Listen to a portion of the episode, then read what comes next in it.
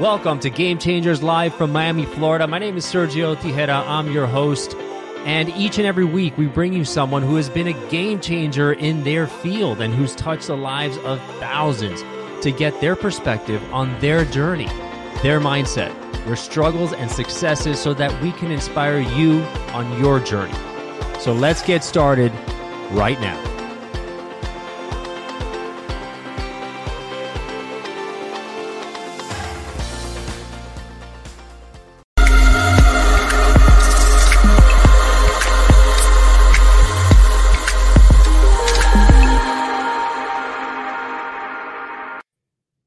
And welcome, welcome to Game Changers Live from Miami, Florida, wherever you may be and wherever you may be listening.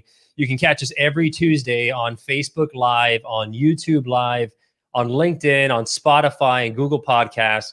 And each and every week, we bring you someone who has been a game changer in their field and who's touched the lives of thousands.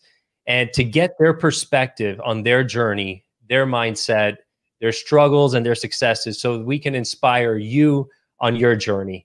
And so, if you like what you hear, please subscribe and share this or any of the great episodes with someone who needs to hear it. You can find them all on gamechangerslive.co or on the YouTube channel as well. So, I have a very special guest here today. Joining me live on Game Changers is none other than the local hometown success story, Judge Christine Bandin. Welcome, Thank you very much. And thank you for having me, for inviting me. It's it's quite an opportunity and I appreciate that. Yeah, absolutely. So little background. So Judge Bandin currently she presides in the domestic violence division of the 11th Judicial Circuit in Miami-Dade, where she's just been elected recently in the recent election for with over 250,000 votes, which is spectacular. Judge Bandin has been a model in the Miami-Dade community all her life. She was born and raised here. She took pride in capitalizing on every educational opportunity the community had to offer. So she attended um, Lourdes Academy. So many of you uh, uh know about Lourdes. And she went on to earn a bachelor's degree in business administration from FIU in 2001. She also served as a comptroller for Miami Law Women, an organization that encompasses students with similar beliefs and goals for the advancement of women within the legal profession. And upon accomplishing uh, her education, she was admitted into the Florida Bar Association, accompanied by the Dade County Bar Association and the Cuban American Bar Association. Plenty of bars to go around. and uh, she was recognized as a rising star by the Florida Super Lawyers, a distinction earned by no more than the top 2.5% of young practicing attorneys. And finally, she was appointed by Governor Rick Scott in October 2018 and recently won her seat in the most recent election.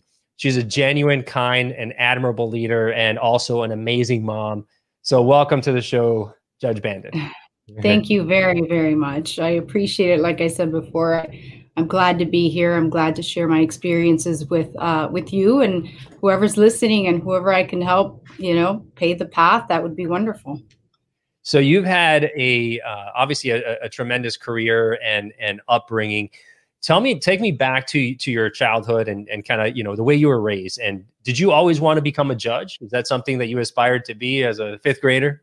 No i aspired to be an attorney as a fifth grader. Um, i had that background in me. My mother and i would would debate all the time. I for anybody who anybody who grew up in miami if they're aware of the show que pasa usa that was that that was my life. Uh, the chaperoning the overprotective mom who i love dearly.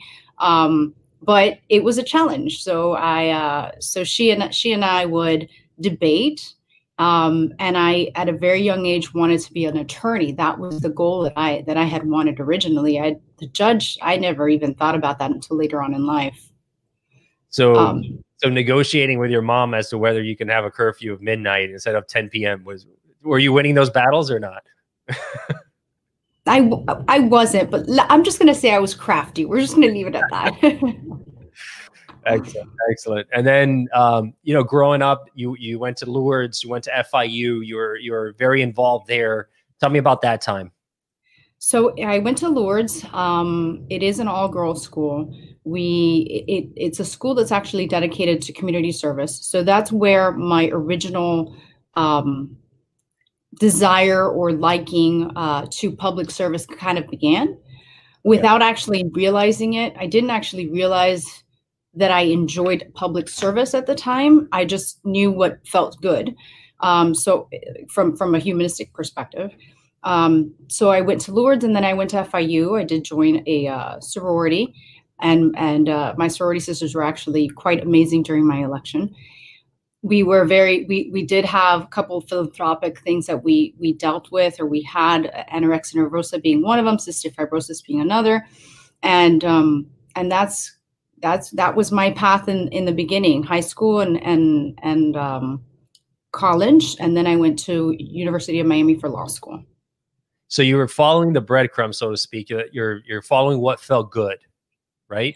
In that in that well, I always knew I wanted to be an attorney, um, and life uh, certain things were placed on my in my lap to a certain extent. I made choices, obviously, but I knew that the public service world was the area I kind of wanted to develop into. Uh, and what I mean by that is, although I did want to be an attorney originally, I thought I would be a prosecutor or a U.S. attorney or an FBI agent. So all yeah. in the public service realm. Excellent, excellent. And so then uh, you went on to UM Law School. You started practicing, right? And and you've held several positions, including partner at some firms. Um, you know what has been what has been the most challenging thing you've had to face as either an attorney or a judge in your in your lifetime and how did you get past that so as an attorney um i would say getting that first job right out of, out of law school that was difficult. And they and they they tell you which i i did. They tell you don't take the first job out of law school. Um, you don't actually learn in law school what you're going to practice. Everything you learn in law school is is textbook. You don't really learn the practice of law until you're in the practice of law. So I took my first job at a pri- at a private firm, um, and I will tell you that despite the fact that it wasn't my favorite job, I learned a lot. But that was the most challenging as far as just the just going from school to a firm billing and, and getting used to that mind frame was was challenging really. Yeah. And so what what could you advise? Like if, if you're if you're a college student you're getting out of college right now you're you're obviously into a very difficult time much different than where, where when you came out and when we came out what can what advice can you give to them to to get them to persevere and to not get down on themselves if, if things don't happen the way it's supposed to happen? Keep trying. Ultimately keep trying. I didn't go to law school so when i um graduated from FIU, I actually took some time off. I didn't go to law school because I did not I don't I don't remember the exact score that I got on the LSAT, but I don't remember that it was something that I at the time along with my writing assignment, which I don't remember so long ago. I remember that I didn't get in originally to UM, which is where I wanted to go. And I had to put it off for a year and I ended up working. So you try again and you try and you try until you achieve and you perfect and you you make yourself better to the point where you get where you want to get. You just keep trying. This world is different. I, it's it's incredibly challenging to be in this virtual world. You have to be dedicated in a way that I don't think a lot of people are dedicated. It's very difficult to sit in front of a computer screen and learn. Not everybody can do that. Um, but but the point is, you need to persevere. This is the these are the lemons that you were handed, and and you just have to go with it and and and just push through it, and it'll get better. And so a lot of people are out of their comfort zone right now with with everything going on, either COVID or being you know out of the market. They get fired. They have to reset and it put people in very uh, uncomfortable uh, you know positions right? Just emotionally mentally um, self-confidence wise. You've been one who who you've always pushed yourself your limits your comfort zone. And when we push hard enough we get into what's called the imposter syndrome where we kind of you know start doubting ourselves and say what are we doing here? You know do i really belong in this in this space? Has that ever crossed your mind? Has that have you ever encountered that um, during the election process. That was the most exhaust. I, I don't. unless you're in that world because it's countywide and and when you think oh well countywide isn't that big of a deal countywide is very large and in covid where you can't really campaign in the way you normally would there was plenty of times where i kind of threw my hands up and said i can't do this anymore um, and then i would give myself five or ten minutes of sulking like of crying of venting and then you know, I, have also surrounded myself with a village who helped me and who allowed me to vent and and and then pushed me back up and said, "You're at the finish line. Just just you're gonna do it. Just keep pushing." That's right. Yeah, having that support network is is incredibly uh, incredibly helpful when when you're in that position. But you know what? It, you know when you don't have it. Let's say you don't have that huge network that that that you were you know so so thankful to have.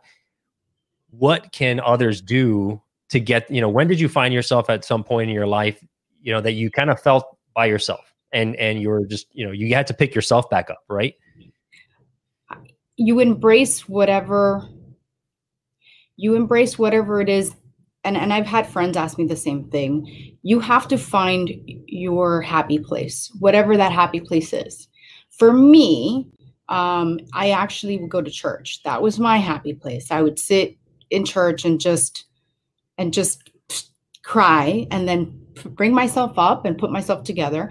For one of my friends, it was um, meditation. It was just sit in a room, close, turn everything off, and just close your eyes and breathe.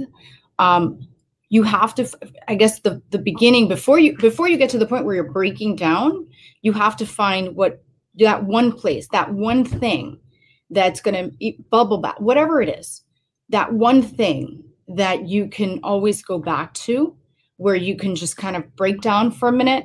It'll help you yeah. pick yourself back up and and you go. Breathing is all obviously is also very important. Just taking a second and breathe really deeply for two minutes it it, it does a lot. Absolutely absolutely and so that's that's interesting having that anchor place kind of your your happy place where you can kind of go and, and let and cry it out so to speak right? Just kind of let all that out you feel better and then kind of pick yourself back up and and and get after your goals. Yeah. everybody has everybody has those moments. There's we're all human and as humans we all have those moments where you're thinking i've been taken to the breaking point and i can't do this anymore. And you're allowed to you're allowed to i mean i'm saying break down not break down break down but you're allowed to have that moment of i can't do this anymore and just just do your thing. But as long as you know that you ultimately once you've let go of those emotions you're going to pick yourself up and you're just going to keep going because you can. You absolutely can. You just just need to keep on pushing and so the process of if you read um, um, Carol Dweck's work, Dr. Carol Dweck, she has a book called Mindset, and it's t- talking about growth mindsets and fixed mindsets. And so the the main difference is that fixed mindsets are feel like they are who they are and they can't necessarily grow past who they are and they're always going to be who they are. And obviously growth mindsets are looking at you know falling in love with the process of growth that involves falling, that involves getting hurt, that involves risk um, as opposed to just the result. Because if we hang all our uh, all our eggs on the result that's out of our control, we may be putting ourselves out there at somebody else's you know will. And basically you know we're not in control of that result. But if we're, if we're in control of the process in terms of you know the grind the everyday the things that we the small things that we do every day that we have control over i think life becomes a lot better and so what are some things that you do every day that help you grow that help you stay sane that help you stay balanced what are some of those things that you do um some of the things that I do to help me stay balanced is really just making sure that I have a schedule that somewhat gives me balance. I do have a five year old daughter that I come home to, and that's my level of balance. Um, I, I, you know, as much as I enjoy my job, and I really do, I love my job. Um, you know, at the end of the day, I need a break, and that and that is my break. Um, so just finding a way to to fit whatever your break might be into your life. Um, growth also, by the way, includes failing, and as long as you can accept that you can fail and it, make it a teaching moment make it something that you learn from so that you can then be better so that you don't fail again is also part of the process I, I did not find campaigning comforting. I actually am an introvert by nature. I don't like interviewing. This is not my favorite thing in the world by any stretch of the imagination. Um, and I I had to embrace it, and it was either embrace it or or fail. And the first interview or two, I considered them failures because I was not articulate. I was nervous. I mixed up my words um, but I went back, I looked at the video, I fixed my language. I, it was they were Spanish interviews. I'm not as great in Spanish, and and I and I learned from it. And then as I continued to do something that I felt completely uncomfortable with, I got better at it. I don't love it, and I and I can't tell you that I'm ever going to love it. I don't think that this is my my world, but um, but I like sharing my experiences with other people because I know that other people don't like this either. exactly, exactly. And and it's funny because you're you're a judge and you're sitting there on the bench in front of everybody in the spotlight, yet you don't like to be interviewed. So it's it's kind of a contradiction. So I know. I tell people all the time my courtroom is my home. It's I don't see anybody outside of the two parties that are in front of me and maybe they're attorneys and even sometimes I ignore the attorneys because it's really about the parties, although they don't want to hear that. Um it's my home. It's a different feel. I don't I don't know. That's cool. So we're on with uh, Judge Christine Bandin uh, from the 11th uh, Judicial Circuit here in Miami-Dade County. So very happy to have her on the show. And so we're talking about, you know, her journey and, and her obstacles and, and how do you overcome some fears and some things that we were uh, just mentioning right now. And so, you know, one of the things that I do and I advise my clients to do at the end of every day is to look back at your day and celebrate your wins because a lot of times we just pass over our wins way too quickly and we focus in on on what we did wrong. Oh, that interview, I didn't say something right in that interview. Oh, I sounded I sounded bad and we tend to beat ourselves up and we beat ourselves up much probably much more than we recognize ourselves in terms of our successes and our wins. And so as a mom how do you do that with your kids with, with your daughter? You know for example are there are there things that that you would recommend to parents to help them um, also um, improve their their kids self-image and how they feel about themselves and and celebrating their wins with them? So first that's an excellent idea. I've never thought about it that way. And that is a phenomenal idea. I love that. Um, as far as my daughter goes, raising children is hard. Very hard. But it's, you know, it's very hard. Um, and there are days that you just, you're like, I'm, I'm tired. But your win is your child's win and your child's win is yours. Right. so um my my daughter last night said she was so she loves halloween so do i. Um so she was very excited because she did a pumpkin out of play-doh and she wanted it to dry. And so i celebrated with with her. She was so happy about it that it was like her happiness made me happy and then so that made it all better for me. So essentially it's it's just remembering that the small things as small as it might be is a win no matter what. Absolutely and and those small things really carry forward in their minds as they grow up and that builds confidence. There's building blocks right every day and and what we say counts. I mean it's really important what we say and um, you know, one of the things you mentioned is just sometimes you come home from work and you're tired and you're just you're you're you know you're frustrated, you're beat up, and the last thing you want to do is it, it's very hard to switch, right? Flip the switch, but we have to be careful what we say because that sticks in you know in their minds. Absolutely, yeah. and I don't. Really, I, I mean, like I said, it's it's one of those things where you just there has to be a lot of self reflection. You just have to you have to do a lot of self-reflection. So you don't let your aggravation translate because then you end up apologizing to the child for for doing something that you didn't intend to do. Um but it's i don't it i don't know. I don't i don't know.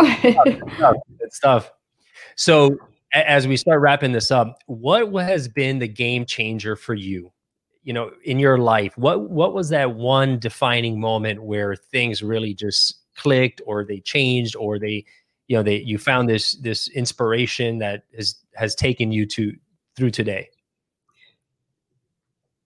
So it's very it's very difficult to say that there was one defining moment because there really wasn't a defi- there wasn't one solitary defining moment. There was a number of things that happened that changed my course from being an attorney to being a judge um, stemming from interning with uh, late uh, judge roberto pinedo who I, I i interned i had no real this was not at all what i was looking at and he was such a great mentor to me um, and taught me how to see world from a judge's perspective, which is very different. So it was that small piece. And then after that, I, in, I entered with the state attorney's office and saw and was with another judge. Um, and then finally, one of my colleagues introduced me to um, what the Judicial Nominating C- Commission is and the JNC process and the application process. And um, so there was a couple of steps that led me into this direction. I guess the only one defining moment, which is really an experience that I had with one particular judge, I was in front of one particular judge. I think right out of law school, it may have been, I had started working at a firm for two weeks and we went in front of the judge and the judge the the attorney started arguing and the judge stopped the attorney and said well, i don't know what the facts of this case are and the attorney said well it's in my motion and her response was well, I don't read those. And I thought to myself, this can't be right. like this just can't be right. So that that experience is is is where the initial there's that that is not the attitude to take for a judge came from and then it just everything just worked out the way that it needed to and so when you when you were interning um, with this gentleman that who was the mentor for you is that when you when it clicked for you and you said, "Oh wow, I can I can be a judge." That's something real for me that this could happen.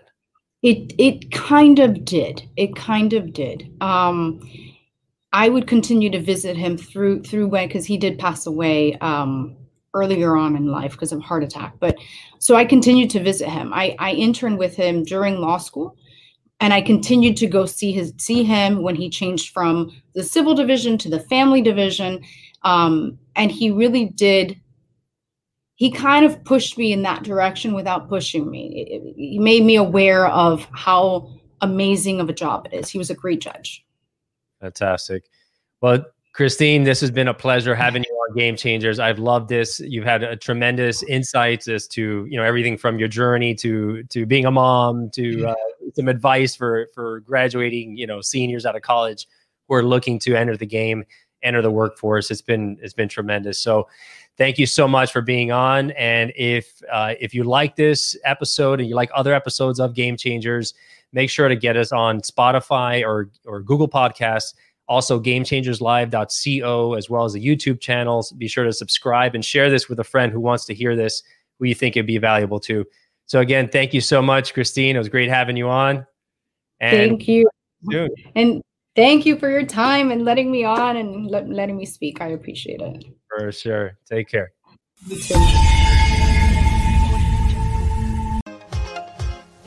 If you loved what you heard in today's episode of Game Changers, please subscribe and rate us.